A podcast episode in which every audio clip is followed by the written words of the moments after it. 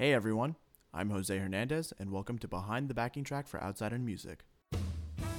Outside in Music is a media company and record label that connects jazz artists with their passionate fan bases. Please visit us at our website at outsideinmusic.com, where you can see our artists and their recent releases, our podcasts, video interviews, and links to get in touch with us. Behind the Backing Track is a monthly podcast produced alongside Over Here by Big Boss Nick Finzer and Extended Harmony with music journalist Dan Gross, covering music from TV, film, and video games. This podcast digs deeper into the inner workings of the composers, arrangers, editors, and engineers of the commercial music realm. Today, I have Sam Gossner from Versilian Studios and Simon Dalzell from Ivy Audio. Uh, how about you guys uh, just say a little bit about yourselves? How about we go with Sam first? Hi there, I'm Sam Gossner. I'm the founder of Versilian Studios. We develop orchestral sample libraries for composers. Hey there, I'm Simon. I mainly do freelance programming work building sample libraries. Uh, and I also have a website, Ivy Audio, where I post sample libraries that are entirely of my own creation. So these guys know what they're doing with sampling and uh, instrument libraries. How about you guys just explain a little bit on what sampling is? Sammy, you want to go first? Sure.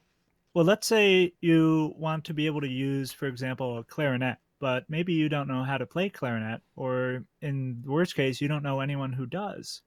Uh, well, sampling is an easy way for a composer to quickly either realize or generate a virtual rendition of what their piece might sound like by using uh, individually cut recordings of notes from multiple instruments. And they can personalize and configure these to whatever workflow or need they have.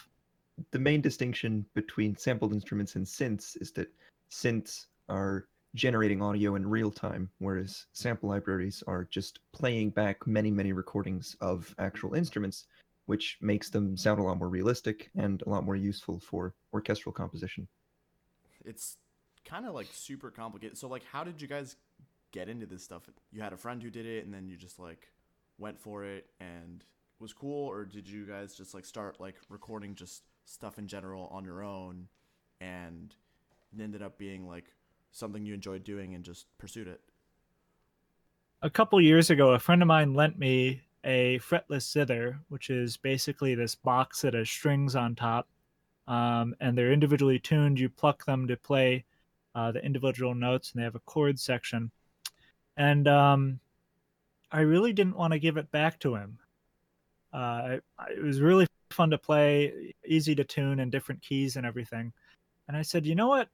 Looking at my uh, collection of several hundred dollars worth of sample libraries, uh, that, that can't be that hard. Uh, I, I can probably figure this out. And uh, that became the first uh, sample library I made, which I put out back in 2013, and the rest is uh, history. For me, it was more. Um, I I was making really bad electronic music in high school. My friend Steve showed me FL Studio, and I, I, was really terrible at it. I think I've I've hidden all of those from the public because they're so mediocre. Uh, but then one day I discovered virtual instruments, and it was like this mind blowing revelation that I could write orchestral music on a computer. I I'd always been a choir geek. I've been singing since I was really young, and I sort of grew up with classical music in the house, and just again that revelation that I could make stuff that sounded like real instruments on a computer was really cool. Um, so I downloaded all of the Spitfire Audio freebies. Those were pretty much the first libraries I used. And then uh, for for my birthday, I asked for cinematic strings, and once I started playing around with that, I thought, hey, uh, I I could probably make one. I don't even remember why I wanted to make a sample library. I think I just thought it was cool. So I uh, went around the university asking people if I could, you know, record one of the pianos that were there. And so I booked uh, I booked a room with a piano in it. It was a nice sort of rehearsal space slash performance hall with the piano, and I booked it for the entire day. Got some microphones, got an interface off of Craigslist, and just from just from using libraries, I sort of had a plan for what I was going to do, and I had it all very laid out with the dynamic levels and everything, and I just recorded for 10 hours straight. I was completely exhausted. And then there was so much learning to do with the workflow of editing and programming it all, and it was a complete nightmare. Um, but eventually I finished it and I released it as a freebie because I didn't want to sell it. And it's now one of the most popular free libraries ever, I think. Yeah. So that's Piano in 162. I Wait, think most um, people that use sample libraries at some point think, you know, it'd be great if I could make my own of this, you know, or Yeah, yeah. I wish I could uh, come up come up with exactly the sound that I want. And I think a lot of what Simon and I do is kind of stemmed from that desire to more shape the sound towards what we want to create rather than what everyone else is making necessarily. Yeah, definitely. Okay. Yeah, I can see that. So like Simon, I, I'm gonna be like completely real. Like when I was like trying to get into orchestra writing and like writing on my computer, like Piano 162 is one of the first things I downloaded. Like legit. That's so that's cool. crazy. It's I didn't Oh, think that's that I so would I'd run into like the guy who, you know, programmed and developed that. That that's actually really cool. So Yep, that's me. So, in terms of what you said about sound design, Sam, are you guys trying to provide yourselves like kind of a market niche that no one else is going through, or? Uh, I mean, for the most part, we're dealing with a very saturated market. Uh, despite the market itself being sort of niche as a whole, there are a lot of people that develop these sample libraries. So, for the most part, yeah, we are trying to look for more interesting, unusual sounds. And also, you know, in many cases, it doesn't have to be that unusual, it just has to be something that people don't see necessarily on its own before. Uh, for example, I released a library that's uh, just a set of tubular bells. Bells, no whistles. Uh, but this library has uh, done very well, uh, mostly because normally when you buy a set of sampled tubular bells, you have to buy it as part of a whole package, and a lot of people don't want to commit to that. Hmm. Okay, and you said that tubular bells were just like exploded, like just the pop. It was super popular because people just didn't want to kind of invest in a whole set. For the most part, I think it's because people were interested in obtaining a quality sampling of tubular bells for their project. It's sort of a somewhat niche instrument. Uh, there's only so many different uh, song cases that may use tubular bells. I don't know what you're talking about. I use tubular bells in all my work because they're That's- so cool. That's because you're you're a glockenspiel ninja. Um, He's he's really good at glockenspiel writing. Oh, okay. That's like his his one qualification that he can put on his resume. thanks, Sam. Uh, but basically, it's not necessarily something that is unordinary. It's something that's very ordinary in many cases, but it simply hasn't appeared in that format yet, in that particular way of distributing it just as itself. And that's also something that, you know, even Simon has done some stuff with. For me as well, sort of what what I wanted to do with the libraries was try to build stuff that had been done before, but maybe not in a specific way. So, like Sam said, the market's really saturated, and even though there aren't that many companies making really good sample libraries, there's just not that much demand for them. Especially since a lot of times, once you buy a really big library, like if if you can shell out for all of the Spitfire libraries, you're pretty much set, and it becomes a lot harder to justify other stuff. So you sort of have to find ways to market your libraries. uh, it's also hard to uh, get the word out about your library. For example, like when I release a freeware thing, uh, it may get 10,000, 20,000, 50,000 plus downloads. But when I release a commercial product, I may be lucky just to get a few thousand views of the page. Yeah, and it, it really depends on the type of library as well. For me, I think I got really lucky piano in 162 because I picked an instrument that everybody can use. You know, or people And that hadn't been sampled at that quality yet.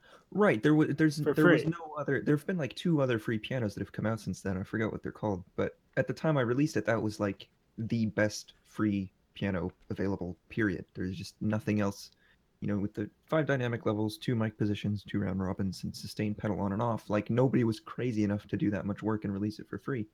In retrospect, I probably was a bit crazy to release it for free too. But the point is that the libraries I did after that was um again since I was a choir geek, I was always sort of annoyed at the way that choir library sounded. Um, and part of the reason for that is legato transitions, and legato transitions are small samples that you record that are, you know, not only do you sample sustains or maybe percussion or shorts or other articulations, but you also sample the transitions between all of the different notes. And I was always really unhappy with the way those sounded with choirs. And so the way I got around that was a technique that, you know, lots of people have thought of, just nobody's stupid enough to do it, which is that instead of just recording a short transition, you record a short initial sustain and then you record a full length transition. So typically what you do for a legato session is something like uh and then you just chop that up. Mhm. And what we did was we went uh for every single note. Um and that was just an unbelievable amount of work. it took so long to record. And I did that with both a voice and a trombone, just sort of as proof of concept. And again, I really should have released those libraries commercially because they're really, really good. But I put them both up as freebies. Um, so that's sort of the story behind Claire Solo and Carpenter Trombone. It was again trying to find some aspect of virtual instruments that wasn't used too often and sort of try that out and see what people thought about it. That's actually like super interesting that you like provide the fact of kind of this lack of interest in commercial products. Why do you think that is if, you know, the top of the line is kind of what everyone wants to hear in- in the first place? Like do you think the way I think about it is in my personal experience I used like free products for like about a year and a half before finally like committing in just like like buying some Kontakt stuff straight out like Kontakt 5 and like a couple of the other stuff Well, if if you're asking why people don't buy more libraries, it's just because they're such a massive gamble. It's like you have no idea if this thing's actually going to sound good or if it's going to work well for you, and you just, you know, returns on sample libraries are really rare. So once you bought it, you pretty much have it forever. And if it's something really niche, you might only use it on a couple pieces a year, and then that's, you know, extra money you could have spent on something else. So Hmm. Yeah, and on on top of that, um, you know, I did a couple surveys with the people that test my products, and I said, you know, what do you look for in a product that makes you determine if you want to buy it or not? And overwhelmingly, it was a video of someone just taking it and using it, just seeing someone take the instrument out of the box, virtually, of course, Mhm. and metaphorically, metaphorically thank you. Um seeing someone take the instrument out of the box metaphorically and just turn every knob and play with every feature and go through every bit to show you exactly how it works exactly what it does um, and i think a lot of that reassurance of you know here's the sound quality right out of the box is a very big part of it uh, that makes people interested in you know this library over that one And that's another thing that makes marketing these things tough is that you can put as many specs as you want. If you look at any of the big developers, they hide the specs for all their libraries as thoroughly as they can. Spitfire Audio will just I mean, try to understand a product page on a Spitfire audio product. It makes no sense. They, they give you like the number of samples, which is totally meaningless. They give you like if you even try to figure out what mic positions there are, it's like they give you the mic positions, but then they also give you these these mixes and like go look at the Hans Zimmer piano and just try to figure out what they actually recorded, and and it's like impossible. that's yeah and that's like super um, weird at least because like isn't mic positions one of the reasons you would you would want to buy something in the first place Like, Well, Well, you I get think- an yeah. idea. They're like, Yeah. well, there's a close mic and there's a tree mic and there's an ambient mic, but there's also all this other stuff, and I have no idea what any of it is. the And point the point behind spitfire is that it's a brand right they have a brand they have an image and the image of spitfire is this is a great product. This is a british product. This is a product bespoke is a word you will see on Bespoke. every Oh, page of, of the spitfire website. And that is you know to a lot of people a lot of audio people right? There's there's the term audiophile and some people turn it into the word audio fool uh, because there are a lot of people that will very happily see someone say the word tube and instantly want to buy it you know well, and just going on with the specs thing, for me, anytime I I buy a library, I I tend to really look at what's actually been recorded because like I, I want to know how many round robins there are. I want to know if I try to play a Philip Glass piece, is this library going to be able to handle that? That's the kind, and that's the kind of thing you sort of need specs for. You know, if you've only got one round robin, obviously playing repetitions of the same note over and over again is going to sound terrible. And you know, with Spitfire, they they don't tell you. I mean, a lot of people don't know that they sample their stuff in, I believe, minor thirds or whole tone or something. It's not chromatic sampling. Yeah, no, a lot of it's only like two velocity layers, right? A a lot of it's a bunch very of limited. Albion. Yeah, very limited velocity layers. Um, and you know, even just figuring out the the round robins, the velocity layers, the it's yeah. So But I mean, like, basically, a- of- a lot of a lot of sample libraries are marked just the sound of the instrument itself, which is valid in a way, but it also means it's a lot harder to target your product at people because what sounds really good to you might not be what somebody's looking for in the sound of the library. So regardless of the detail, regardless of the work you've put into this thing, your cheap, you know, five hour recording session you did might sell way better than the the massive thing where you've paid 20 musicians and you've booked a hall for a week and you've got the top of the line microphones and everything. And there's just it's really tough to predict what's going to And- and what's for that- appeal to people. and for that you can look at you know companies like embertone for example a lot of their stuff i'm almost positive is recorded in mono um, and you know very simple setup uh, solo instruments it's a lot more affordable to make that than to go and record say a string section full strings all through the ensemble. And i think that's one of the reasons why there are a lot of these smaller companies like ours that are able to be agile and do these you know solo instruments and little things here and there. And ultimately like come out a little bit better in the end in terms of like you know presence and like establishment in the Well- market. Maybe maybe maybe not establishment Yeah. market but presence for sure Yeah, it's just it's it's it's very possible to sell libraries that took very little effort. It, it's possible for a very low effort library to sell just as well as a high effort one, and you know that applies between companies too. Obviously, you know Spitfire and Orchestral Tools are sort of the the pinnacle here, but all, all of the other companies have a very wide variety of low and high effort products. I think. Hmm.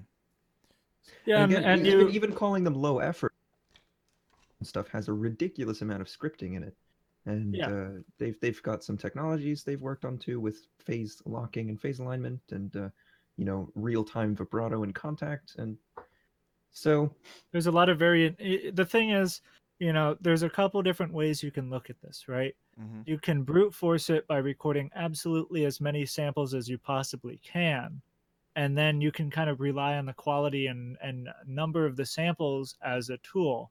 You know companies that do this for example east west um, tons of samples tons of patches tons of just like it's almost like information the information overload method of, of selling a sample library.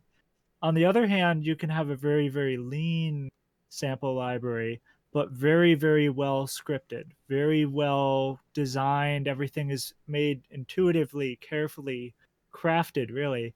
Um, i mean you're looking at stuff like uh, the companies that make various um, uh, like sample modeling for example. Yeah Mhm. that's that's the one i was going to say. So you know and and of course there's fusions of this. You know you can have something that has a lot of sam you know quite a few samples but is also very well scripted so people can kind of find their balance in um, kind of the market based on what sort of library they're making. So for example east west symphonic orchestra versus spitfire albion. You know very very different libraries conceptually and technically. And that's you know they they they're off of the same kind of meat and bones uh meat and potatoes i should say but they're they're very they're very different in the end um and that's something that a developer can use for their advantage. And again there are many companies that are very successful at making cheap products. Uh like for example we kind of uh, at Versilian studios we kind of specialize in the more affordable side of things. Um, and that's just something that we can do really well and that we can provide to people a lot of this information can sound really confusing to someone who's like just starting out. What what do you tell a you know an amateur uh, composer an amateur audio engineer? Like what do you what do you try to advise them in? And how do you get them to the point of reaching that level of being able to sample entire like instruments or like whatever in, in an efficient amount of time with an efficient like use of their time as well. So, so are you asking if somebody wants to build a sample library, what advice do you give them, or if somebody's shopping? Uh, both actually. okay, well they're they're fairly different things. So, I guess we can start with shopping for libraries. Again, as I said, a lot of times it's really hard to get the actual specs of a library, but there are a couple things that make sample libraries sound good. Um, so some things to look out for if they're listed is definitely uh, number of round robins. So that's a term you're going to hear a lot, and that just means if you record a particular sample, like say a G sharp mezzo forte sustain, the round robin refers to how many repetitions of that particular sample you record. So if you get two round robins, that means that for every note you've recorded, you've recorded it twice. And that's so that when you repeat the same note several times, it doesn't sound exactly the same every time. Uh, that's especially important in percussion sampling. And if you don't do that, you get what's referred to as the machine gun sound, because it just sounds like a machine gun if you've got the same sample over and over again. Some some other things to look out for uh, that are always important when you're writing music with virtual instrument articulation. Articulations just refer to different playing styles. Uh, yeah, basically just different playing styles. Um, and those are things like staccato, staccatissimo, uh, portato, legato. Um, all of these terms that have actual musical terms, but a lot of times are used slightly differently in sampling. Like uh, marcato doesn't mean quite the same thing in an actual score as it does in sampling. Um, so, sort of familiarizing yourself with what the different articulations typically actually mean uh, can help a lot if you're looking for a particular sound that you want to get. Mm. And then I'd say the last thing that would be important is the recording environment and the sound. And actually, that's probably the most important thing is do you like the sound of the library? And sometimes that can be hard to judge from walkthrough videos and stuff because there's a whole lot of tweaking you can do with libraries. If you don't like the out of the box sound, a lot of times you can load up a close microphone you can run it through spatializers you can run it through uh, you know early reflection generators and reverb tails and you can get super crazy scientific with all this stuff but ultimately i mean the sound of the library is probably what's going to matter most to you so just watch review videos i guess so then if we're looking at it from a from a building side if you want to build a library planning is everything obviously you're going to want to pick your instrument that you want to record well in advance. Plan ahead. Plan yeah. ahead. then you want to. I can't say it enough. there's there's a whole lot of things to consider. You have to what instrument you're going to record. First of all, what class of instrument, like a piano. Okay, so I've decided to record a piano. What type of piano is it going to be? Is it going to be an upright? Is it going to be a grand? And all of this stuff is stuff that you know requires sort of some research to figure out what you want to record depending on what people like, what people are asking for. If you get some type of piano that's never been recorded before, obviously that would be best. Or something weird you can do with the piano, maybe prepared piano. So anyway, you've decided to record, you know, a Yamaha C7 in a particular concert hall because you really like the sound of it or something. You got to figure out how long you're going to be recording for. And that's a tough one because if you're booking a hall or if, you know, you need quiet hours for a certain amount of time in order to record this thing you need to figure that out so get yourself a piano or sit down at your keyboard and figure out how long it takes you to play sustains for all 88 keys on the piano and then you can use that to extrapolate. Uh, there's just so many tiny little details you can do when you're trying to build. You're to have to figure out your microphone placement. Again if you can get in the hall early and do some test sessions if you can get an actual pianist to come in and play some pieces on it so you can judge the sound of the finished you know of, of what the finished recording will be like that's really great. If you want to shoot a trailer for the library if you want to use live video of the trailer you're gonna have to figure that out ahead of time.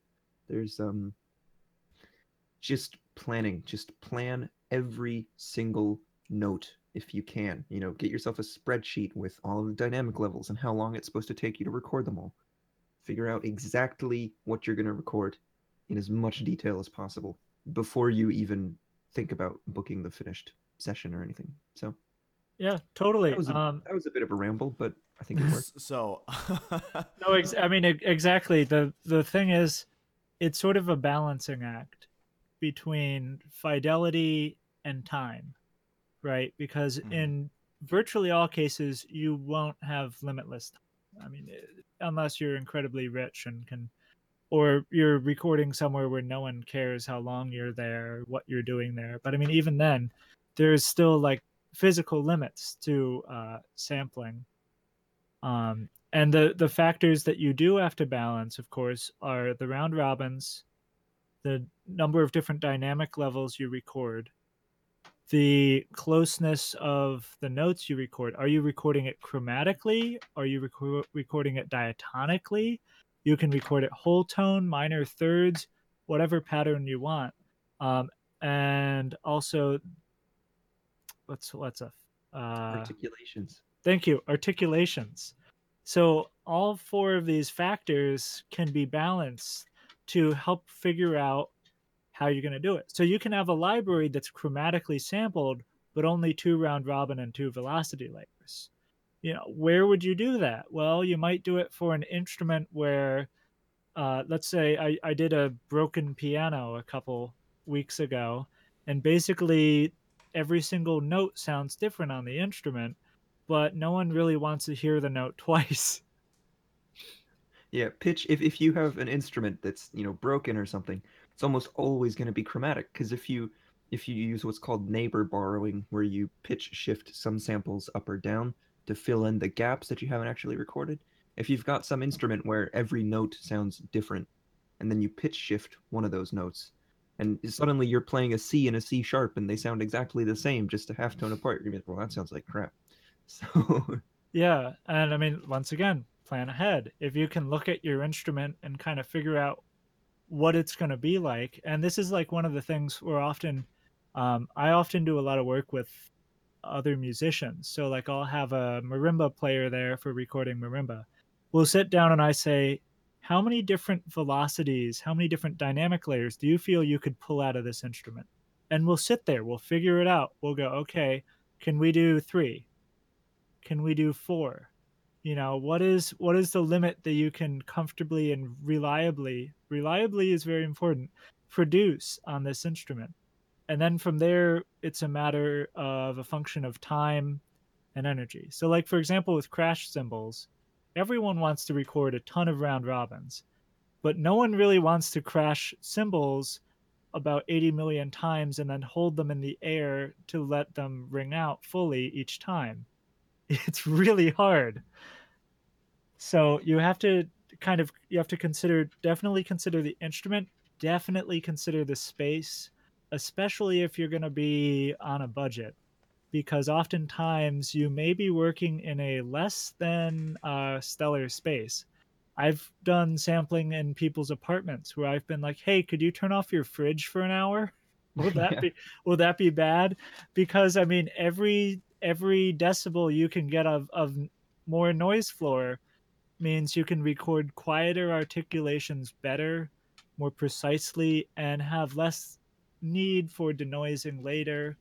And of course, you know, the natural sound of the room, if it's a bad sounding space, then you want to place your mics, uh, preferably you're using cardioids or uh, hypercardioids, something that has some sort of pattern that can deflect certain directions, and place them in such a way that you're um, ignoring the danger parts of the room. So that particularly reflective things like windows or noisy things like air conditioning units you can often work around just by putting your mics in in smart places. Yeah, no, space is a good one too. If you record in a in a small deadened room, you're not gonna have to worry about release tails because the release lasts, you know, less than half a second. If but it'll sound like garbage. It- uh, well, okay, come on. but you know, it's, if if you decide to record in a longer space, you're gonna have to let every note ring out for longer, and it might only be a second or two longer. But when you're recording several thousand notes, that's gonna add up to a lot of time. So, again, it's uh, can get really detailed with this stuff. Yeah, Definitely scout ahead. yeah. Yes. So, uh, what Sam was referencing is a little uh, thing that he coined with the term of uh, guerrilla sampling. I I always enjoy that. Um, so, in in terms of gor- what what is what is your standard definition of gor- guerrilla sampling? basically it's sampling on the go you know i the way i do it is i have a setup that can do um, between two and six microphones total. Uh, it weighs less than 15 pounds, and the entire setup fits in a single bag in a backpack that I can easily carry. I, I have, you know, lightweight, uh, ultra portable stands. Like everything is designed for recording to, you know, getting to a place quickly, setting up quickly, recording, and, you know, in and out. Yeah, Uh, well, I can record eight microphones, but I can't. I can But I can't- record 12 now, bro. Get it, But my I- love. But I can't carry them all without breaking my back. Oh, but the first necessity when you're working with other musicians, which I typically am, is making them comfortable in the environment and comfortable with the idea of being sampled. A lot of people, in fact, virtually everyone I've worked with, uh, is not experienced with what sampling is. And even though it, you know, sounds pretty simple on the surface, looks pretty simple, seems pretty simple, you know, you're basically just playing a bunch of long tones uh, there are a lot of uh, symptoms that can manifest in people when they're being sampled. A lot of people can get very critical of themselves. You know, it gets to some points with some performers where I literally have to tell them, you know, that was a good take. You don't have to do Yeah, it 12 I've- times. I've I've got an anecdote here. When I was doing carpet trombone, he was so perfectionist about the entire process. He got out his iPad with a tuner on it, and for the full like three days that we recorded this thing, he would play every note over and over again until the tuner said that it was perfect. And I was like, man, you, we can't keep doing these notes like ten takes over and over again. And he yeah, it's it's funny how people will, will get into these mindsets when when they're being sampled. Because if you tell them to play a piece of music, they'll probably make one or two mistakes, but that seems normal. But all of a sudden, when you sit people down and tell them to play individual notes, they become much more hyper aware of of the sounds they're making.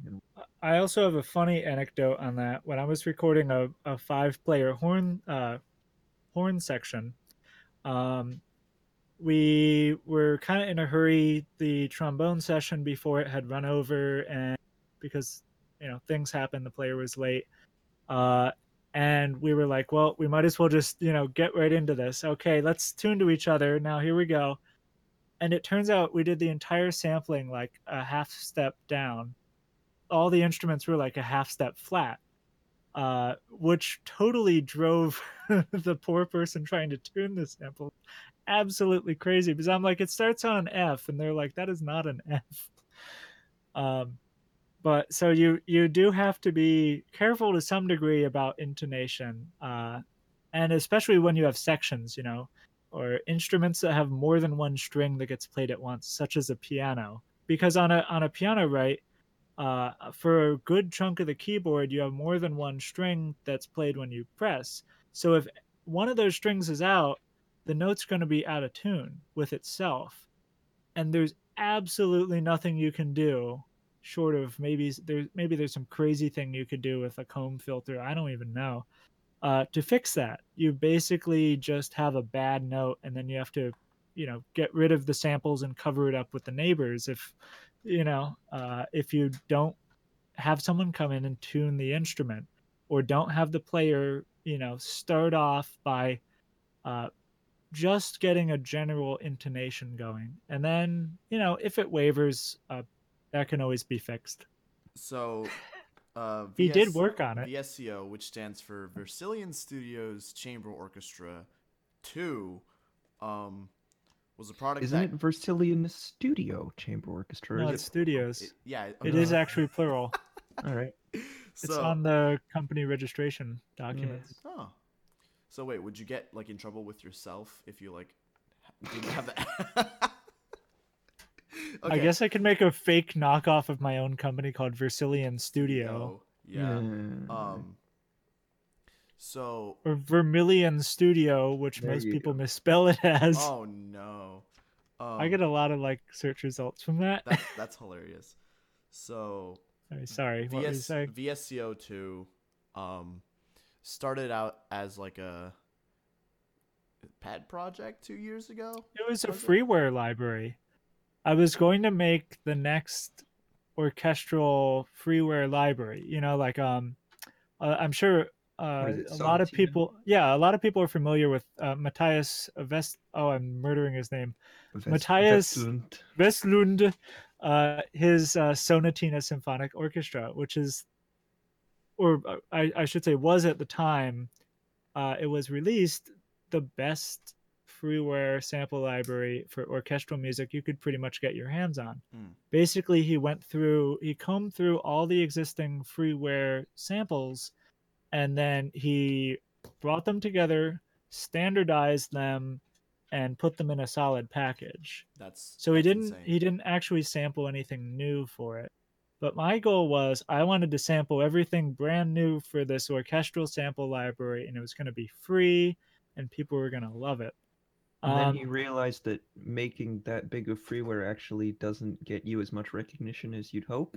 that but I also realized that um you should not make multi-timbral freeware because people don't know what multi-timbral is and they don't understand that you can have that you can map multiple MIDI inputs into the same instrument. And I got hundreds of support emails asking for help on this. I I Aw. linked I linked to every you know like I I had a list of for each DAW on how you would set up a multi-timbral instrument, and I had that linked on the product page originally because it, this was I made an original VSCO one was a freeware thing, Mhm. and it was you know I said okay we're not doing this again, and that one um We're not doing this Okay. again. Spends two years making another one. Yeah. well, well, the thing about that one was it was mostly stuff I pulled from a couple recordings I had done of just like random people like playing a, a couple different songs multi-track that I had Mm, recorded years ago, a couple compositions and such. yeah. Um, and pulled from at at the point I had done a couple summers of recording orchestral percussion. At this point, all those unfortunately all those samples are just terribly outdated. I did I did all of those earliest recordings with uh, basically a giant pile of SM57s and SM58s. Ooh. I, yeah, I remember which- you like. Which I have to say, the the xylophone, this is this is a fun fun trick. People don't know this, and they probably will never know unless they listen to this. But the xylophone in VSCO two was recorded strictly using SM57s. Just a Nice. crap load of them. Um, but I definitely. those Uh, sorry, what were you gonna say? No, I was gonna say I definitely remember you talking about SM57s and 58s like they were like the holy grail, and I was like, Oh, and I. I also I also have no I at, at that point I had absolutely zero idea how to set up mics in a proper stereo configuration. So I was literally just putting them around the room and then panning them however much I felt like. Um that was a dark time. Oh, and then I I took all the uh I uh, rendered out all the audio from that as uh stereo files. I didn't save any of the original stems. I rendered it all out as stereo files Whoa. and then quickly burned it onto CDs. oh. I have a stack of like eight CDs over there with the original VSCO1 recordings. And here's the thing that was not a very good CD burner, and I should not have burned them quickly because there's all these clicks and pops in the audio now Oh, that will never, you know, come out, never be cleaned up. that's, so, that's uh, insane. A couple life lessons uh, don't put your things on cds uh, if you do burn it very slowly uh, or just use a flash drive or the internet like a modern person.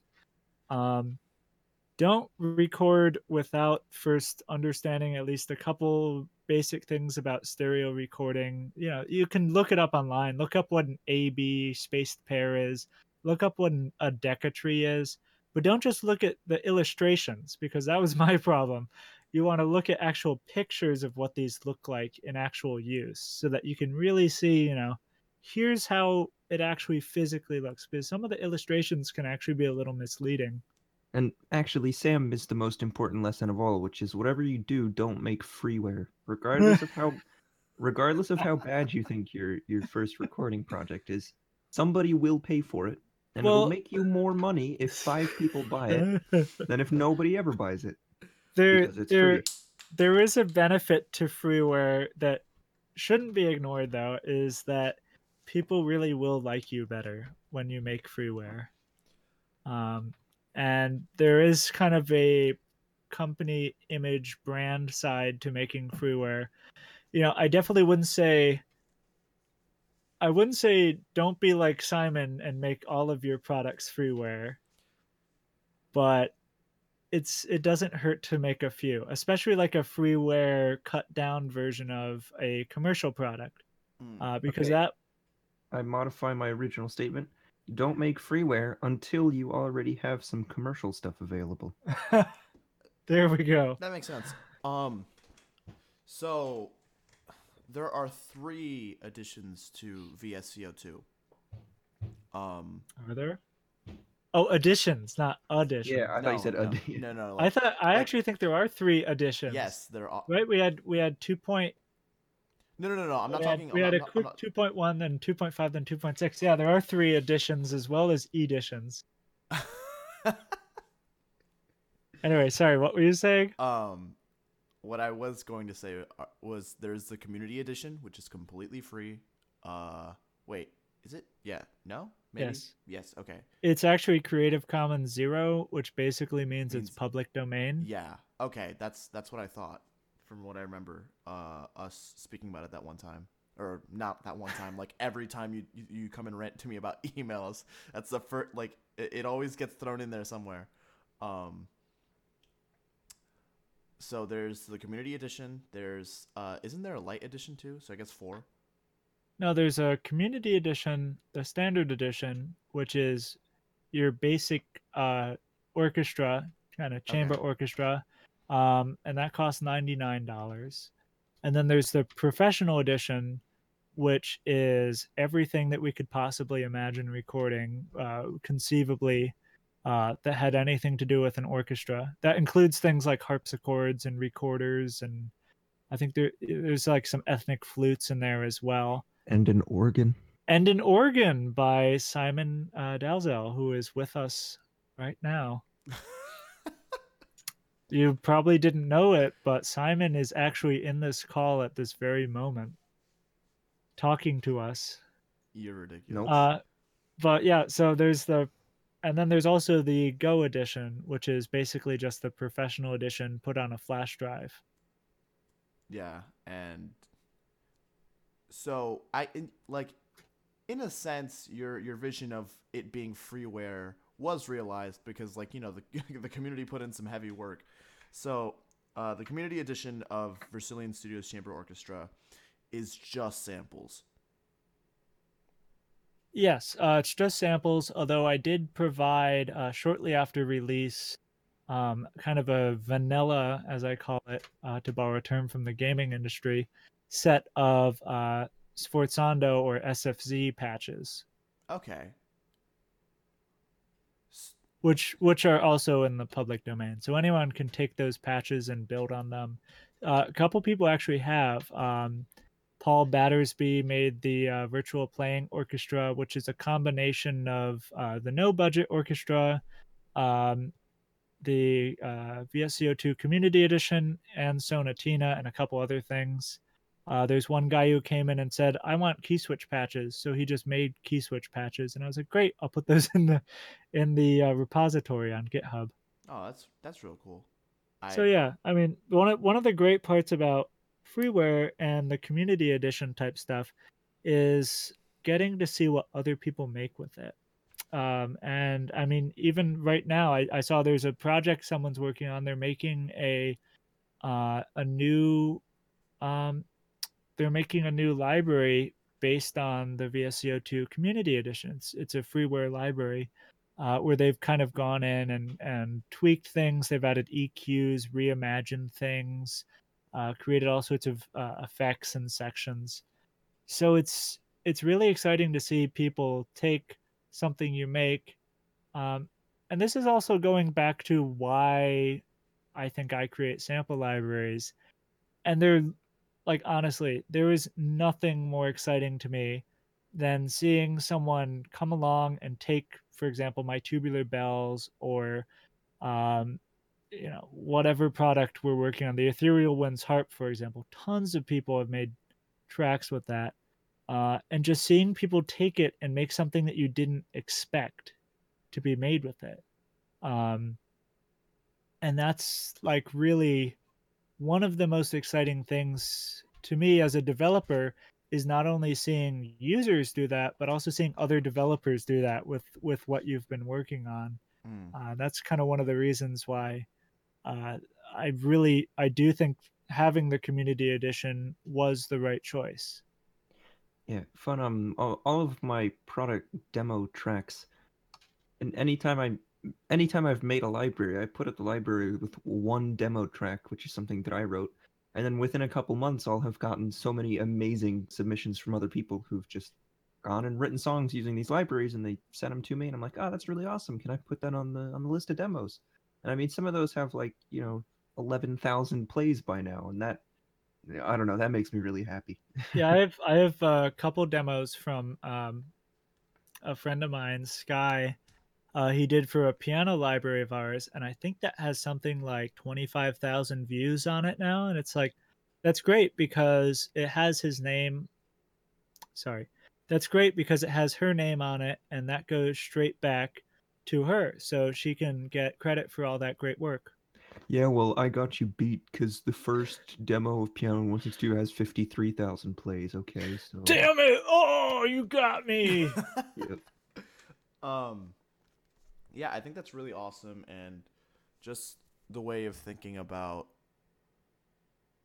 just you basically conceiving this like digital instrument child Yes, thing please, please think of me as some as like Hephaestus working in his forge, building Oh. the great, great lightning bolts for Zeus to sling down it. I see. I took conceiving in the literal sense and just you give birth to virtual instruments. like like uh, my finger pops open and then like a little harpsichord flash drive pops out. you know I, Accurate. that that would be extremely efficient It would be. I wouldn't have to buy them from China. um so i guess my question is like man there's just like What is music? no let's let- Music is a collection of notes. let's really not do that but, like, come on, Sam. You know quite well that that is an extremely limiting definition of music. Have Have you read the definition of art music on Wikipedia? Oh Art music, no. otherwise known No, as but I can real imagine it. music, otherwise known as legitimate music. oh no It makes my skin crawl. It's Uh, like art music, otherwise known as actual music. I'm like, Jesus Christ, how big is a stick shoved up their ass? um man so None of that pop music. Oh dear. One thing uh and i guess this doesn't really happen at you know the the kind of scope we're at but i've seen myself like slowly increasing concerns from you know performers and the like about these sample libraries getting bigger and more popular. Um what do you guys? We're guys gonna bring this up at some point. yeah i Here we go. yeah Can, can I begin? this Can I begin so begin. Simon can you- Simon can, you- okay, fine, you go. ju- You just talked about VSCO for half an hour. Okay, fine. You I- go and then I'll follow up. I only brought it up because it's it's something No, that like you should bring it up. Yeah, Okay, yeah, Simon. you should. It's, Simon, it's, go. it's a good it's a good question. Um, obviously, it can be okay. So the, so the main concern is well, virtual instruments are getting so good that you're putting musicians out of business. That would be sort of the economical argument. And then you get other people who are just uncomfortable with the whole concept of a virtual instrument, like at a fundamental level. Like, well, I don't um, you know, it almost feels like a desecration of their art form. If if you if you approach somebody who's been playing the French horn since they were five, and you know maybe they used the French horn to get through the raids in World War II or something. I don't know. You know, push it really far, and then suddenly you tell them that you want to take their performance and try to imitate it with a computer. That's almost offensive to people on a on a base level. Um, so the only things I can really do to my only arguments I have for why virtual instruments are a really good thing is because first of all, people who are buying virtual instruments in the vast majority of cases could not possibly afford to pay an orchestra. Um, none of my music that I have ever made would exist if it were not for virtual instruments. If I hadn't had access to virtual instruments, I wouldn't be a musician. Um, so there's just not even a question of putting of me putting an orchestra out of business by buying virtual instruments because I don't have that kind of money. Um, and I think that's the case for a lot of people. A lot of people do this as a hobby, or you know, a lot of people are bedroom producers, and I think obviously there's more and more bedroom producers. Probably the majority of music now is produced by people in their own homes rather than in studios. Heck, there's um, a whole blog dedicated to it now. I know. They're my number one uh, for piano in 162. Same here. so thanks, bedroom. Shout out to Bedroom Producer Blog. Um, and as for the second point, where where people just sort of have this like innate negative reaction towards the entire concept of sampling instrument, well, there's there's a lot less you can do to sort of reassure people about that. But I mean, for for me, a virtual instrument is a mediocre impersonation of what I wish my music actually. Um, I don't think there's anybody who would prefer to write for virtual instruments if they could afford to record a proper orchestra. Um, I might be wrong in that, but I know that me personally, I'd much rather have played by an actual orchestra. That would that would be a lot more meaningful to me than to use virtual instruments. So yeah. in a certain way, it's not like people are, you know, preferring virtual instruments over orchestras or anything. And it, when people try to create realistic mock-ups, it's it's not uh, it's not out of hate for actual orchestras or anything. It's just that that's what's available to us, and if we can push this technology to bring music to more people, um, and and to allow, I mean, what's so cool about virtual instruments is it lets practically anybody have a soundtrack. If you have a small independent game, or if you have a small album that you're working on, or uh, a, a student film, or you know game jams. I mean in game jams people can write full orchestral scores for your game within 24 hours or whatever. It's it's incredible that we have the technology to do this kind of thing.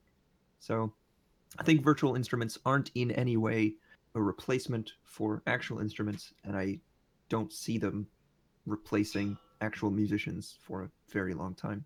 So that's my opinion on it. Yeah. Uh, regarding the kind of moral quandary, I mean, you have to look back at history because in v- very, very many cases, uh, looking at, say, the evolution of the trombone, uh, for example, a lot of these instruments were born to either emulate or work alongside the human voice. And kind of in a sense, like some of these physical instruments uh, were almost like the virtual instruments of their time, because at that time, if you wanted, you know, your your choir to be louder, you had to pretty much get more people. um, that was like the only way, or have have a, a one of those primitive organs at the time. But now you could add instruments that blended in and sounded similar to the voices, and they could emulate the vocal techniques, but at the same time, you know, it, you'd have to kind of.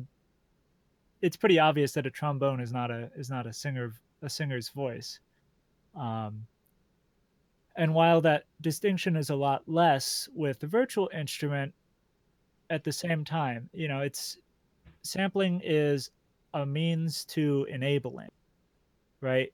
Our job, Simon and my job, is to enable people to be composers, to be musicians. Um, and if one person that uses one of my sample libraries later has enough money to hire a real musician, then I consider that a win right there. Because not only do I support musicians, I pay all of my musicians um, very fair uh, wages, very whatever, you know, uh, whatever we agree on contractually. Um, I prefer to work with uh, young musicians, student musicians in college, so that they can get practical resume experience. Um, so, in many ways, often what Simon and I are doing is allowing first firstly allowing the musicians we actually work with to have this experience to have this thing on their resume uh, to have this kind of memento this is me e- you know pretty much eternalized in bits and, and bytes. Um, and at the same time we're also enabling new composers especially young composers to have a realistically limited and uh, intelligently designed set of instruments that will encourage them. And this is like one of my big points with freeware is there's there's a very easy danger and this also applies to commercial software to make something that doesn't follow at all the real world characteristics. It just sounds good you know?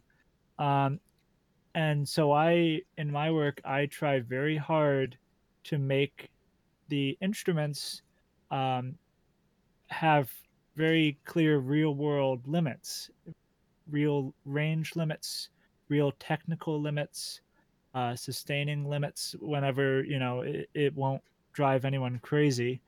Um, because these things will help encourage composers, young composers, to write in a more idiomatic way. I definitely agree with the both of you. And in fact, I was sampling bassoons for uh, Sam earlier during the summer, right? Yep. And for a top secret project. Um Top secret. to- totally top secret. Um, and I think everyone knows that we're going to be putting a contrabassoon in VSCO2. I mean, it's the only thing that's missing now. That's that's entirely fair. Um, and one of the bassoonists, their obvious main concern was, like, if this puts like, what if this puts me out of a job in ten years? And that is a fair point. But the limitations of just, well, not even the limitations, the possibility of the the current possibilities of deep learning and all this AI stuff that's like happening recently doesn't really fit the the bill of orchestral instruments. Oh no no no! I I gotta interrupt you here, man. Yeah. That that was gonna be my next point, which was that what's gonna put musicians out of business is not people like us recording individual notes one at a time and sort of It's- fudging it in programming, trying to get things. It's Modeling. deep learning and you know AI, if you want to call it that. Um, I mean, already people have been working on speech synthesis using AI. You know, you, you feed it like a a short sentence, and then you get it to fumble around until it gets something that it thinks approximates that. And I mean, if you think about it, on the, the, the if if you gave an AI access to the internet, it has sh- scores for you know just an unbelievable number of pieces Mm-hmm. and it has audio recordings of those same pieces. And as soon as you can build some kind of program that puts those together, you could realistically simulate any piece of music ever you wanted. And I mean, for if we're going into like future imagination land now, my uh, my ideal future is a future I can tell my phone that I want to listen to this particular piece of music, and it will on the fly synthesize something that sounds like an actual orchestra that is an original composition by my phone, perfectly tailored to my tastes. Um, so that's what's going to be what puts musicians out of work in my mind. Yeah. more and than, more the than thing with libraries. the thing with um, neural networks and and these uh, sort of learning systems is it's sort of predicted that at some point they're just going to fly well beyond our comprehension of baseline understanding like and and this I mean, is the already Google happening algorithm is already like that. Nobody Yeah, knows how the Google or YouTube algorithms work. it, it's i mean even the people that made it don't really know anymore and uh, some of these algorithms have started use uh, basically the the neural networks i should say have started using their own shorthand their own methodology i mean that's basically what it's doing is humans perceive the world in a certain way. And you know you could also say microphones perceive the world in a certain way. And basically with us making virtual instruments, we're combining what we get from the microphone with our perception of what we think it should sound like and how we think we should tweak it to sound right. Mm. But a neural network, its perception is 100 is if you train it enough, its perception is is incredibly accurate. It can and and they're extremely versatile. You can have a neural network that can simulate the sound of a trombone crescendoing if you want it. And you could figure out whatever control scheme you want. And basically, all you have to do as a developer is iterate through training data against some sort of goal uh, in one of the one of the approaches for the neural network stuff. So really, I mean, they're basically just doing sampling Mm. to start, and then once if if you're doing a um, a neural network that you train, but there are ones now where you just literally give it a problem and ask it to solve it. It doesn't. I. It's crazy now. Um, but yeah, pretty much, I'd say probably twenty years from now, we probably won't be making sample libraries, or if we do, Uh, we'll be making them as an archaicism. I'd say. yeah, I, I would have said longer than that, but what do I know? Yeah, I mean, it's it's very likely that this technology will take a long time to mature. I never really like I guess like fully elaborate on my point, but um, what I I was just thinking from it about like the short term, like ten ish, fifteen ish years. Now, once you start hitting twenty five and thirty, that's where I start to get a little worried myself because it's like, are they gonna like do kind of like a sound synthesis thing, or are they just gonna, are we just gonna like sample real people and then they're just gonna run off with it? Are we just gonna have mu- mu- are we gonna have musicians be like just the robots and then the robots be actual musicians like you, you- you know that that's like such a weird concept to think about but it's like but. I mean, here's here's the thing: the our, our our AI overlords are gonna be slave chamber players. The, the chamber players are just gonna be locked in the concert hall playing Yeah. staccatos for hour on ends for the Oh. for the for the composer overlords. Ugh. Well, I mean, the the thing is, um, even though technology always improves, the arts always find a way to find a hole in it, right? Because I mean, you can you can make digital paintings that look unbelievable, and yeah. I But think you by far, you know, oil and canvas is still a lot more popular. So yeah, there's still tons of people that paint with watercolors and oil and canvas, even though, um, for example, there are tablets, and not only that, but there are neural networks that paint for you. But there's still, and there always will be, I believe, the strong belief that a human made product is a product that people want, a product that has integrity uh, and personality. And that's something that I think will greatly hinder um, any sort of neural network um, invasion, I guess you could call it, of the music industry. I, I I'm if you just- want to talk, if you want to talk, pop music's going to be the first thing to go. Oh yeah, pop neural pop yeah. music, like totally, pop music is totally going to be the first thing to go. oh Like I for mean, there there already are virtually programs that will write a pop song for you. It's just a matter of time, you know, until it's literally just the singer over something a computer made. I mean, and then it won't even probably i mean be a singer anymore it'll just be Just be a really really good vocaloid. well I mean Yeah. yeah. I was gonna say like Vocaloid's been out for like how long now uh, a while I mean I, I, I can't I can't put a number on it but i think it goes back over a decade though yeah I was gonna say like I'm pretty sure it goes back to like at least 2007 Maybe- maybe a two decades i don't know i, I couldn't say either Yeah. And I mean, pop songs are pretty much already all computer generated anyway, so I mean, yeah, they're sampled, but like that that's another thing, like could neural networks possibly generate their own sounds like on their like generate Yes. comparably authentic sounds oh Yes. totally without a question and and it, it isn't going to be very long either It's just a matter of us getting to a point where we can process data fast enough in real time. I really don't think that would be the case. Like at least not like soon-ish, you know? Like I mean eventually everything's going to happen, you know. I'm going to say keep your eye out for the next 5 to 7 years. We're going to see uh, neural networks making music on Google Deep Dream.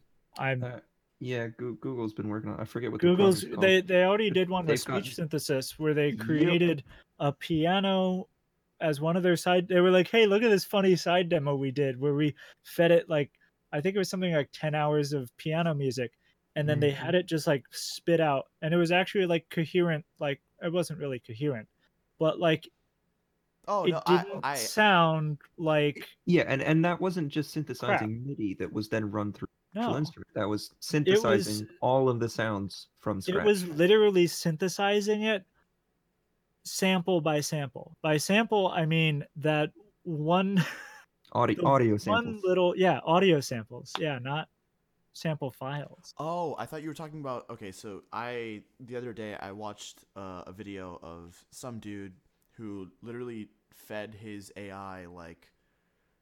Oh, I know that video. Yeah, he he Bach- fed it a bunch of Bach MIDI files. Yeah, and but then, this is a step further. Yeah. so This is it's it's literally generating the sound itself from sound. There's no MIDI involved in it whatsoever at, at, at the implementation they did, which I think is really unfortunate because if you implement MIDI, then it's controllable. So that's the next step. They create a MIDI controllable virtual instrument powered by a neural network. And that's going to just flip everything over, I think. I mean, it's, it's going to take it a couple years to do it. Yeah, it's it's what I said before. You know, everywhere online there's sheet music, which is basically MIDI, and audio representations of what that sheet music should or could sound like. And once Mhm. you've got that, it's you know not Although hard at they- all to imagine a system that could make the link between the two and then create a realistic version of anything at all you cared to feed to Although no one seems to be able to make a uh, a good sheet music to MIDI converter yet. That's true. Maybe maybe thanks to AI, we'll finally get a good sheet music to MIDI Ah, converter. Finally, I guess just like as a as a far out thing, do you think that machine learning could possibly interpret like conduct this is way out, so like please bear with me. Do you think uh that deep learning could possibly interpret the way a cer- like certain types of conductors how they conduct certain pieces. For example, I would say like how Mahler conducts his own music or how Bernstein conduct like the difference between Mahler conducting his own music and then Bernstein. Is it Bernstein or Bernstein? I don't I believe it's Bernstein, but I don't Yes. quote me on that. I, I might be like terribly wrong on this, but Bernstein Bernstein conducting Mahler instead. So like do you think that could happen off of that? Yes, you'd need Totally. bigger. You need bigger sample sizes. You need several performances from each conductor. But yeah, absolutely. yeah. If, if you could obtain a couple different performances um, from each conductor, that's really all you need is a couple performances and a, some sort of baseline you can compare them to. And Hmm. Which, I, yeah, I mean, basically, any any conductor is just any conductor's performance of a piece is just a deviation from like if you picture like a Garritan representation with no tempo mapping, right? So Yeah. it would be really easy to analyze those deviations from the boring material and then simulate that. in fact, you could actually. It wouldn't be very hard to do it yourself. You don't even really even need a neural network. How, how, there were do there mean? were actually. I mean, here's here's the thing. Like there were at, look at the score and see how he handles, you know, like uh, Yeah. what's what's the rough curve he does whenever he does a retardando. Yeah, how does he typically, uh, you know, lead the orchestra into a strong attack? How does he lead it into a weak attack?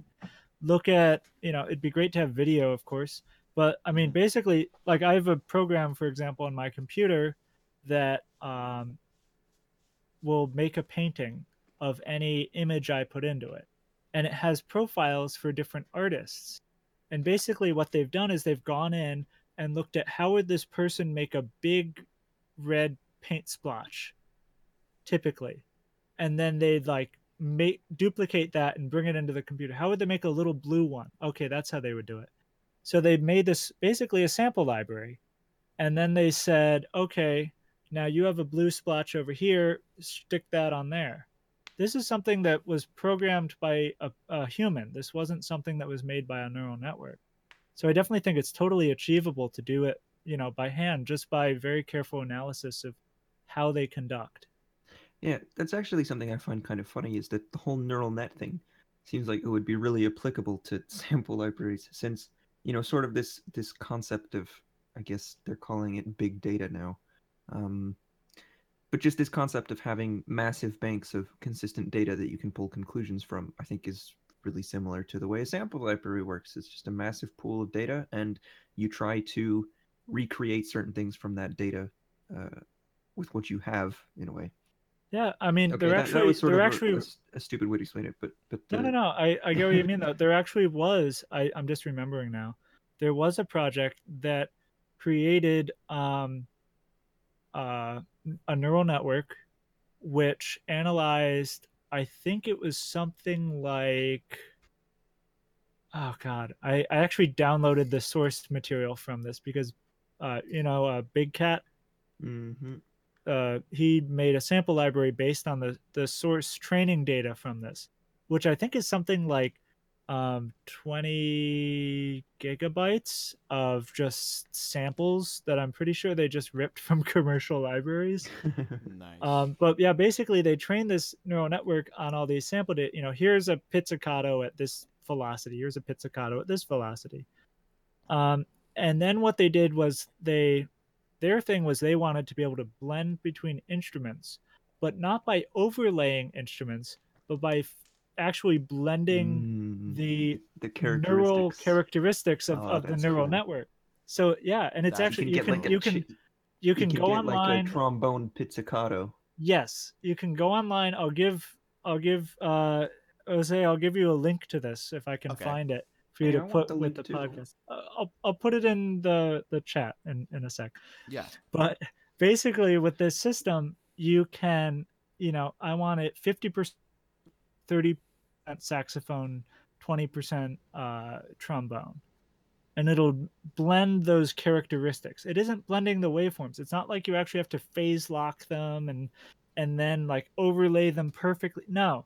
It's actually figuring out how these patterns act and then from that kind of template just kind of merging them 50-50 and that's where the future of instruments is although unfortunately this thing they only sampled it at like 11.025k or whatever kilohertz. Oh, geez, that's like so it it isn't very high or maybe it is 22.05 i can't remember that's still But, uh, half the quality of and a it's regular. it's also it's also mono so that's well here's the thing you can't do this you can't do Yeah. this stuff real time yet No, at full true. cd quality that, that's entirely it's just true. a matter of, of processing i believe Mhm. I, I could be wrong on that but i'm pretty sure it's just a matter of uh, we don't have quite yet the processing power to handle full cd audio and the other thing is the more information in your data just like the bigger your picture is that you have to give it to analyze Mhm. Um, the exponentially harder it is to train it exponentially more effort is required to train it um, because it takes more time to train for each thing. Yeah. and it also takes more um, you know maybe more examples because there's little teeny little teeny things. What's that doing there at one kilohertz huh? What's what's this doing here at, at you know 17.5 kilohertz? So you know bringing bringing down the scale of the of the sample um, for a training scenario is is a pretty smart thing to do. But once once they manage to get things up to 44.116 um, i really do think it's just a matter of time. So for us anyway. Yeah. not for musicians. I mean here's the thing. There will always be musicians but how many people do you know that are making samples for the original uh, Ensoniq Mirage, which was put out in like 1984? Probably no one. I Mm. mean, there may be like one, one uh, or two people out there who maybe do it just for fun or but I don't think there's anyone developing Mirage sample sets commercially anymore Yeah. because technology marches on. You know, there's there's no one. Uh, no, that's not true. There are very few people that make um, metal type or letterpress anymore. There are people that do it, just like there will always be people that will be making sample libraries. I'm sure in the future there will still be people 100 years from now that make sample libraries. But the people that make metal type, you know, very small number, um, and it's it's in many ways probably more of a dying art. Mm. And that's I mean, I I don't know if I've if I've said this before, but I consider um, people who design fonts to be probably our our closest relative in terms of of another industry because they go through all the same problems especially people that design digital fonts. They go through all the same problems all the same headaches all the same needs and concerns. They even have round robins actually which i find very Oh, yeah. they don't call them that. For certain types of uh, like Well, yeah, hand, there- there were- fonts, they like do like yeah there are fonts where they have alternate characters and they also have alternate uh of course you know you have your uh, bold and your italic right? Those are like articulations. Yeah. um, and then of course some fonts have multiple sizes. So like there might be a title size which is optimized for a, a large print and then there might be like a, a book size or you you may have seen these these terms looking through uh you know microsoft word or whatever. Mhm. but really i mean they just go through the exact same you know set of logical issues and problems that we have to solve when we're making sample libraries. And a lot of them some of them synthesize basically. They they make up their uh, characters digitally on the computer by by clicking in the lines. Other ones uh, draw it physically and then scan it they're sampling So, have people like emailed you about like them using your prod like product, for example, piano in uh, 162 for like. an Hey, you act- got the number right. People usually get the number wrong. I, I mean, it's it's a it's a it's anyways. um, so, have people just emailed you and be like been like, hey, like I I use it in this, and then they just like send you off in a link, and then you're all happy and giddy because you get to see it in real time. yeah, yeah, that that stuff is pretty cool. Actually, um, the my, my first big sampling project I did was Pearl Concert Grand for Impact Soundworks. Um, and the way that came about was my friend said, "Hey, there's some guy on Reddit doing an Ask Me Anything about sample libraries," and I was like, "Oh, I guess I'll send him a message." It was Andrew Aversa doing an Ask Me Anything. um so i just like made a comment and i was like yo here's this library i made. Can i get an internship with you guys or something? And andrew was like yes i mean of course we'd love to have you record a full library for us. And i was like oh. Uh and and so i yeah, with my first skype call with andrew i was like yeah so here's this library i did. And he's like yeah hold on let me let me send this to my friend i forget who we sent it to he sent it to somebody and, and then he goes yeah, actually, my friend said he downloaded that last week and used it on a film score. And I was like, "Holy crap, that's awesome!" what? And again, like with like with you, you were like, "Oh man, that was I, I never thought I'd meet the guy." And it's like, "Oh, holy crap, that's awesome!" Yeah, Just I- like- I, I was just like, holy dude, like that's, that's I insane, um man. I I had one friend uh, when I was a stagehand. It was like we were just chilling, waiting for the performance or something. And I remember um some tiny little venue, and there was some guy, and I started talking to him about music production and stuff. I don't remember why. And then adds me on Facebook, and like a couple months later, I released Claire Solo, and he he posts a picture to Claire's Facebook page. Claire's my friend, and he goes, "Oh my God, are you Claire from Claire Solo?" So he had discovered piano in 162 and Claire Solo completely independently of either of us, without realizing that I knew both of us personally, and that was just like a great, yeah, that that that that's awesome. That's an awesome feeling. yeah, dude, that that's actually really cool. I I mean like, it, I don't even I can't even like fathom the feeling of just like you guys getting to hear and and even like know when like something of yours is being like used, you know. Yeah, it's pretty cool. It's it's funny. I usually imagine myself. Um, I imagine it as though I had taken a video of myself playing the piano, and then, like almost as if you you chopped up that video and had you know a short section of video associated with every note.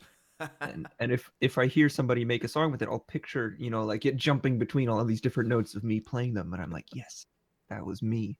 I played every one of those notes. And each note, Simon's head just gets a little lower and lower. Yes, yes. I I was gonna make a comment earlier about when you said like make a make a trailer for it that's extra time you have to spend. I was just Mhm. imagining a trailer of just like 20 minutes of just actual sampling going on. uh, that would be great. I No, would that- watch that. that was part of the fun of Pearl Concert Grand. I talk about this trailer all the time, but if if if you get people com- 90% of the time when people complain about sample libraries, and this goes back to what we were talking about with shopping for libraries, but 90% of the time when people complain, they're not complaining about the library, they're complaining about the recording and the players and the sound.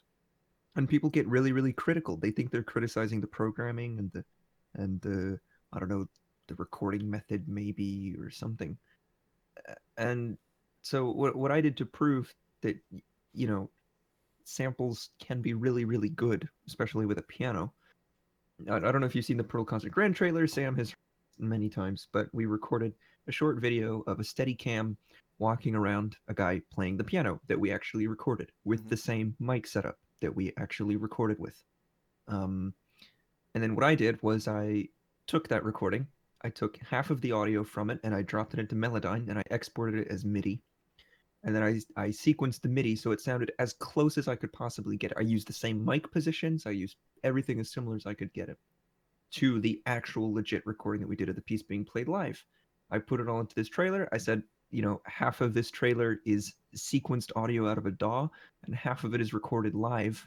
Can you hear the difference?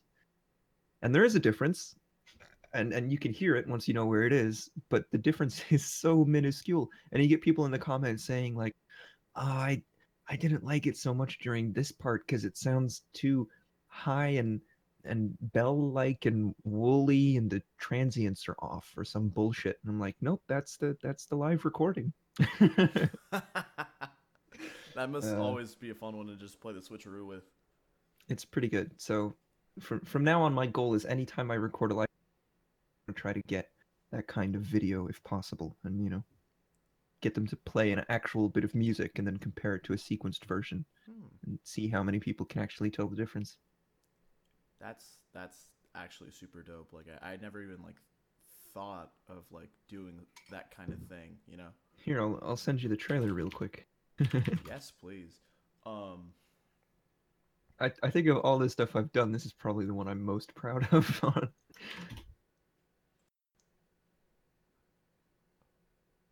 And you can watch that later. yeah, dope. Um, have have fun guessing which part's sequenced and which part is live. eh, I'll I'll figure it out. Hopefully. Eh, I haven't figured it out. Uh, I'm a sample library developer. Oh no, that's that's oh okay. I I might figure it out.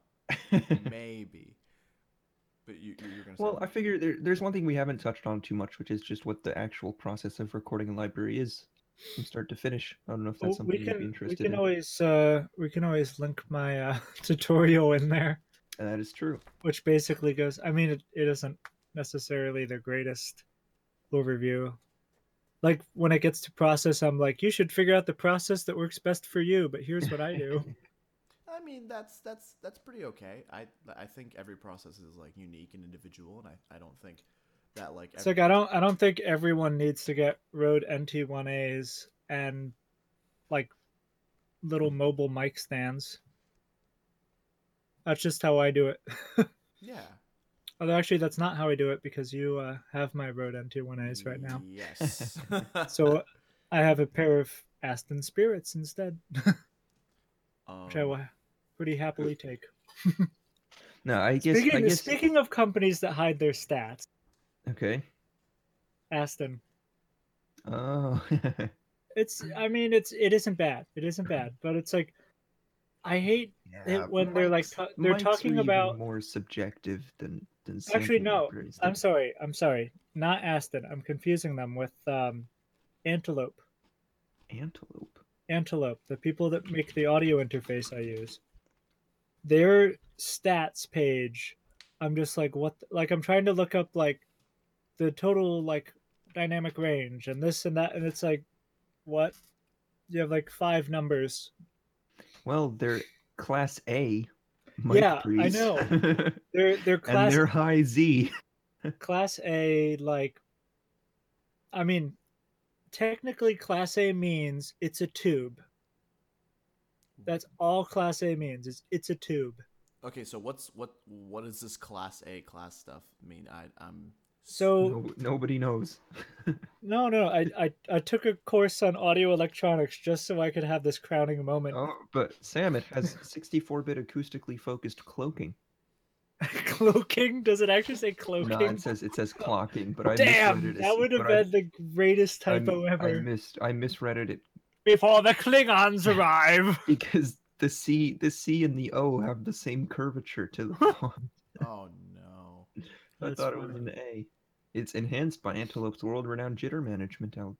Yeah, I mean, I, I have to say the thing sounds great, but it's like, what the heck is actually inside of It- this? It's got analog versatility and digital efficiency, I mean, you could Yeah. just open it up, right? and then and then they've got a Um, no, it's it's this one's actually sealed with one of those warranty things, Ugh. Hmm, and since great. it's like a twenty two hundred dollar device, I kind of don't want to break that That's fair. That's at least until the warranty is over. that's entirely fair. That is Like, I'm perfectly happy ripping apart my art devices because they're only like forty dollars. Actually, art, which is art, not ART, is great because they. Uh, I actually found schematics for their some of their stuff online, like full schematics of all the parts and you know what what all the resistors are and so if you wanted to you could just crack it open and mod it i guess I mean, I I guess you could just look up those uh antelope like uh patents, right?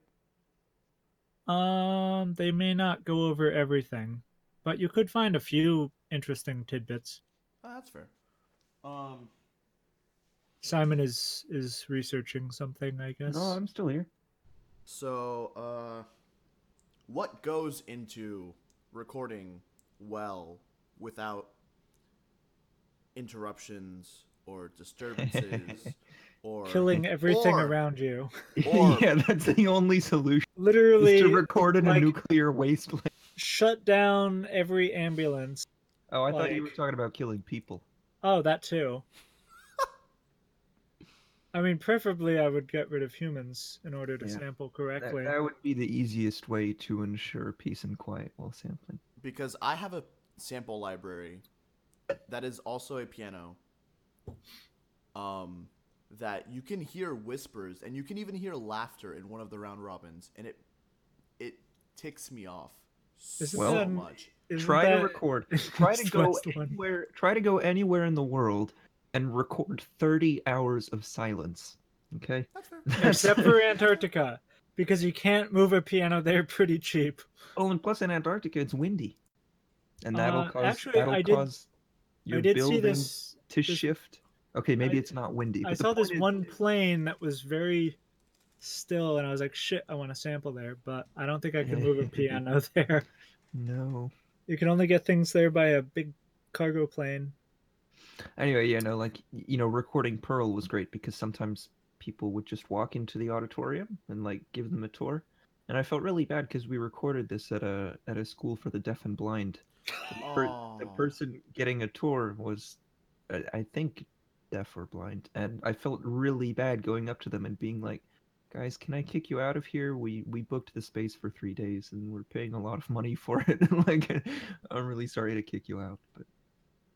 That's rough. you, you you just can't anticipate it. We recorded some pianos in another hall that just creaks every like 10 minutes. Oh no. Just the walls go Oh yeah, I I had one of those. Even worse, I had um, the place where we did all the percussion and most of the brass for VSCO two was this uh, local high school, um, and the auditorium isn't exactly a marvel in and of itself, but the um, one day they decided they were going to test the alarm system. So every 10 minutes, the or not 10 minutes, it was like every uh what was it? I think it was about every minute. It would go beep and and this is I I had uh Sam Ibe and uh um G uh, Justin Belajon uh who are I just murdered both their names but they're um Français. oh we Sam Belajon. They're they're the uh, Canadian guys who uh, have helped me a lot with uh, sampling stuff, and they were down here, and this was like I think our second to last day of recording, and we were just trying to get as much as we could get done, but In every every minute beep. Like, and we were recording like marimba and stuff with like big sustains, and we were just like, Mhm. So, so I think I think what we did was we just left, and we came back that night because luckily I have one of my relatives that uh, used to work there, and um, she could get you know permission or whatever for us to be there at night. Um, and we came back and recorded like late at night, and also on the weekends because on the weekends this is great. They would turn off the air conditioning. Ah, excellent. Ah. But on the weekdays, they left it on the whole time. So it, the air conditioning was on one side of the stage. So what we did, you know, um, in like uh, school auditoriums, they often have those giant like baffles that they put Mhm. behind to bounce the sound out into the hall. Orchestra Yeah. shell. Yeah, yeah, yeah, sh- shells. We took a row of those and we put them up about in the middle of the stage, it's basically bisecting the stage. And we recorded on the half away from, and it literally reduced the noise by a solid 15 decibels. It was very impressive uh, noise reduction. Guerrilla so we just kind of, sampling. but like this is the kind of stuff you have to deal with, you know, when when you're not like, you know, paying huge bucks to be in a recording studio for a gajillion hours. Well, even if you do pay huge bucks in a recording studio, a lot of times it's you're still gonna have issues. I mean, Yeah. Because I mean, even a lot of recording studios aren't designed for the kind of ultra low noise Yeah. recording. Like especially in the city. I went to one and they were like, "Well, you know, the space sounded amazing. I would just love to record there." But every day at five o'clock, there's a church that meets beneath it, and they have a Mhm. rock band that practices from from like five to eight or whatever. So it's like you'd have to like just lose literally like half the day of potential recording time because there's just this little bit of extra noise. yeah, that's one thing. Record at night if you can. Oh yeah, That Totally, always works better. I almost always, you know, whenever I can, uh, record at night, um, and also avoid rush hour. Yes. Oh, Oh man, uh, Pearl. I, I hate to say it, but in Pearl, there's a bunch of samples with cars driving by in the background. There's oh, like, don't even don't even get me started. I uh, I was re I was recording um the first harpsichord I did.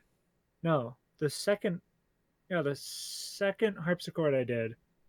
There were birds chirping outside the window. there was a there was a bird nest right outside this this person's window. And I lit I was Elon is the guy who cut samples for us and I was like, "Elon, you're going to hate me, but I need you to get rid of all these birds." and he um, did it. He he he fixed it. He got rid of all the birds. But Yeah, no. literally, literally everything that is not your becomes a problem. If it's people or animals or cars Breath. or breath is a breath. problem. Oh, oh! I edited a great set of samples where the dude either hadn't eaten, just eaten. Um. so and you know it was like a close. Those are my mic favorite. situation. So every like every second or so you'd get his, from his stomach growling. Oh You're just like, well, goodness. shit. oh, I had that happening to me the other day when I was sampling. Uh, I have a new product coming out soon that I was just sampling myself. Um, it's a guitar-like thing. You'll know it when you see it. Is this one But, top um, secret? Yes, very top secret.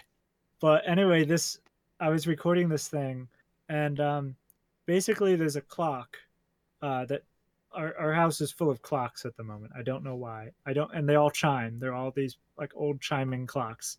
But there's one that is in the room above me that you can always hear when you're recording because it's above and behind, and that's the direction the mics point. Mm-hmm. So every 15 minutes, the clock would go off. So my routine became every 15 minutes, I'd stop and I'd have a drink of water. Well, for the first minute or two after I drank water, I get bored. so I'd be like, just like trying to record around. yeah. No, that's great. You're like in the middle of holding a sustain, and then your stomach goes. You're like, okay. Yeah. That's why I like sampling loud instruments like brass. Yes. It's not nice. like not clavichords or or piano, or quiet piano. piano. quiet piano. Oh my god, sampling um I made this broken piano. I don't know if it'll be released by the time this goes up, but I made this broken piano virtual instrument. Uh, and it was in a music shop right in like the heart of Boston. Uh, it's actually acoustically not a bad space, but the problem is there's a very busy road right behind it. Um, but there's a traffic light. Oh no. So the every time the traffic light stopped the cars, there'd be Yep. like a moment of extra quiet, Yep, yep, and yep. that's when I would do like the quiet samples. And then when it got more cars, uh, well, like like I'd wait a little bit for those cars to be going by, and then when it seems like they're starting to stop, I'll press a loud note, and then by the end, by the time the decay comes in, there will be no cars going by. Yep.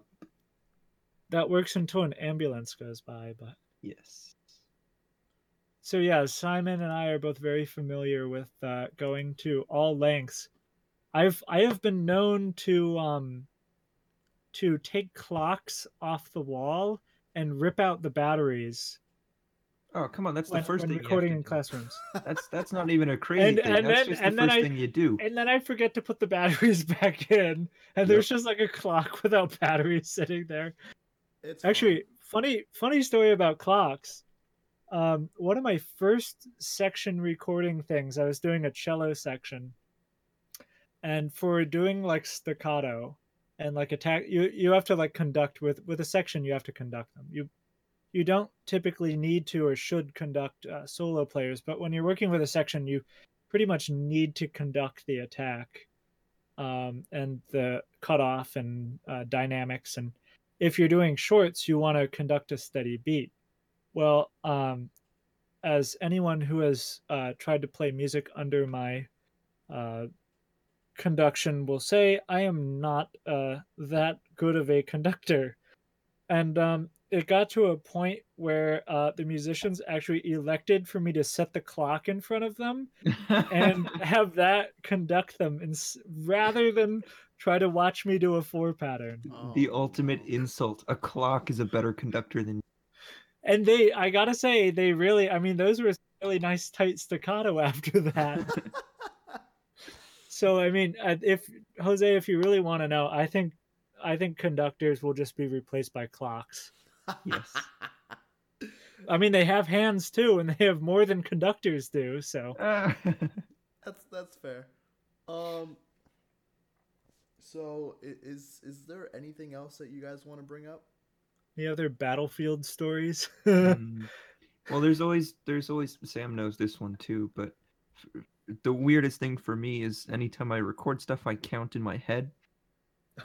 I I tend to do really long recording sessions with just me. I've I've done a fair number of pianos by now, and basically the recording process for pianos is like akin to meditation essentially. yes totally It's it's a it bit is unbelievable. meditation Um, so you're sitting there and you're focusing so heavily on your breathing, which is, you know, the the point of meditation, I guess. And because if, if you breathe too hard or if you breathe through your nose yeah, you're going to screw up the samples yeah. So so you're really focused on keeping your mouth open and relaxed. You want your tongue to be relaxed. And the problem is if you keep your mouth open and then you wiggle your tongue, it makes little saliva noises and then you got to start over. So you're literally focused on like you know, basically being a statue. And then of course you still have to move your arm, so you have to wear clothes that don't make much noise. And you have to figure out a way to sit and move your arm in such a way that doesn't make too much noise. Um, and also Oh, that man. won't hurt after five hours yeah, and also that won't hurt after five oh hours. man, dude. 10 hours or whatever.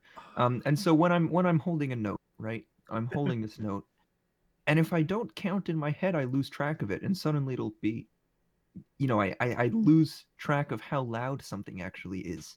So I'm like, I can't tell if that sustain is still loud or if, or if it's time for me to let go of the key or what. So I end up counting in my head, and I'll be like, okay, for the for the low notes that sustain a lot longer, I'll do maybe 60. You know, they're not actual seconds, but it's just a mm-hmm. reference. And for the high ones, I'll do maybe 15.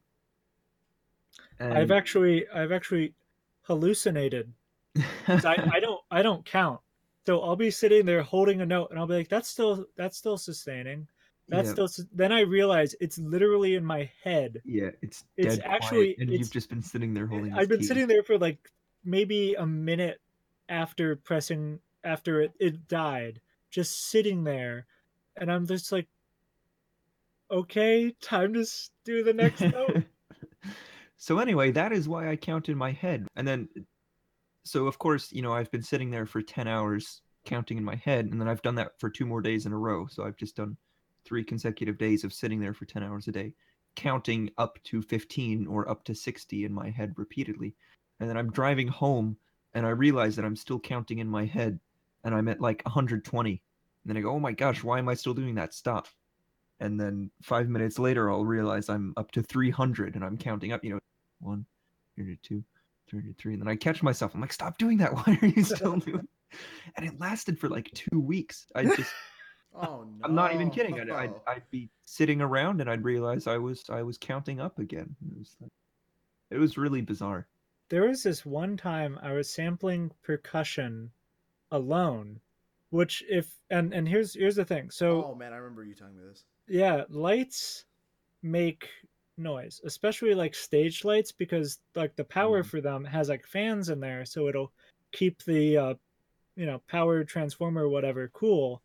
Um, so I have to turn off all the all all I have is work lights above me. There's no lighting in the auditorium, pitch dark, and I'm Yep. I'm in there like, and this is the weekend, right? So they have the AC off. It's like probably July or something, no It's a very AC. homey feeling. You never think It's about very this, it's but very homey. One of my Well, favorite parts of sampling stuff is that you never, you never get to be alone in a dead silent auditorium. I mean, think about that. How Yeah. many times have you personally gotten to sit in a dead silent auditorium for 10 hours? with Like- with no limit. Yeah, like never, right? like Yeah, it's it's pretty cool. but Continue. um, I was yeah, I was gonna say, like I did this for a whole week, and I, I didn't do ten hours. I only did eight hours because I'm a wuss. Um, so eight hours every day, nine to five. I'd like pack a little lunch, um, and like by the last day, my health was just starting to slip, and I I very nearly threw up just from the stress. And I'm through this. I I wasn't Sam, you gotta wasn't- take care of yourself, man. no, I I wasn't doing piano. I was like doing brass um instruments. So like I was really, you know, having to like That's way myself. more taxing. Yeah. Yeah, doing doing high notes, having to sustain them, being depressed because my range is small. And in in this in the space of this week, I increased my range by a, an entire fourth just from just from doing like literally hundreds of long tones and staccatos all the way up and down and up and down. So like um you know like if if there's any uh musicians out there who like to track their progress sample yourself once a year. Go through and play all the Mm. long tones and all the staccatos and and see how your uh your range and your tone changes. Get get like consistent mics each year. It's actually really fun for people who enjoy mindless monotony. No, the the best part is I haven't really talked about what I do much. My my website is fairly small. I don't have many libraries. Um, and the- and the libraries that are on Ivy Audio are the ones that I did all myself. I did the recording, the editing, the scripting, and all of that stuff. And most of my work is contract work for other companies. And the majority of what I do is edit samples. So I sit there and I listen to the samples that have already been recorded. That's basically the summary of my job. Oh, my I mean, obviously, I'm I'm cutting them up and organizing them and figuring stuff out. Uh, but most of what I do is just sit there and perform incredibly repetitive actions over and over and over again that nonetheless can't be easily automated. simon Um, is basically a butt monkey I'm I'm basically the the sampling butt monkey, I guess. Um, well i i'll i'll but- be honest i have i have not aside from little quick things, I have not cut my own samples since 2014.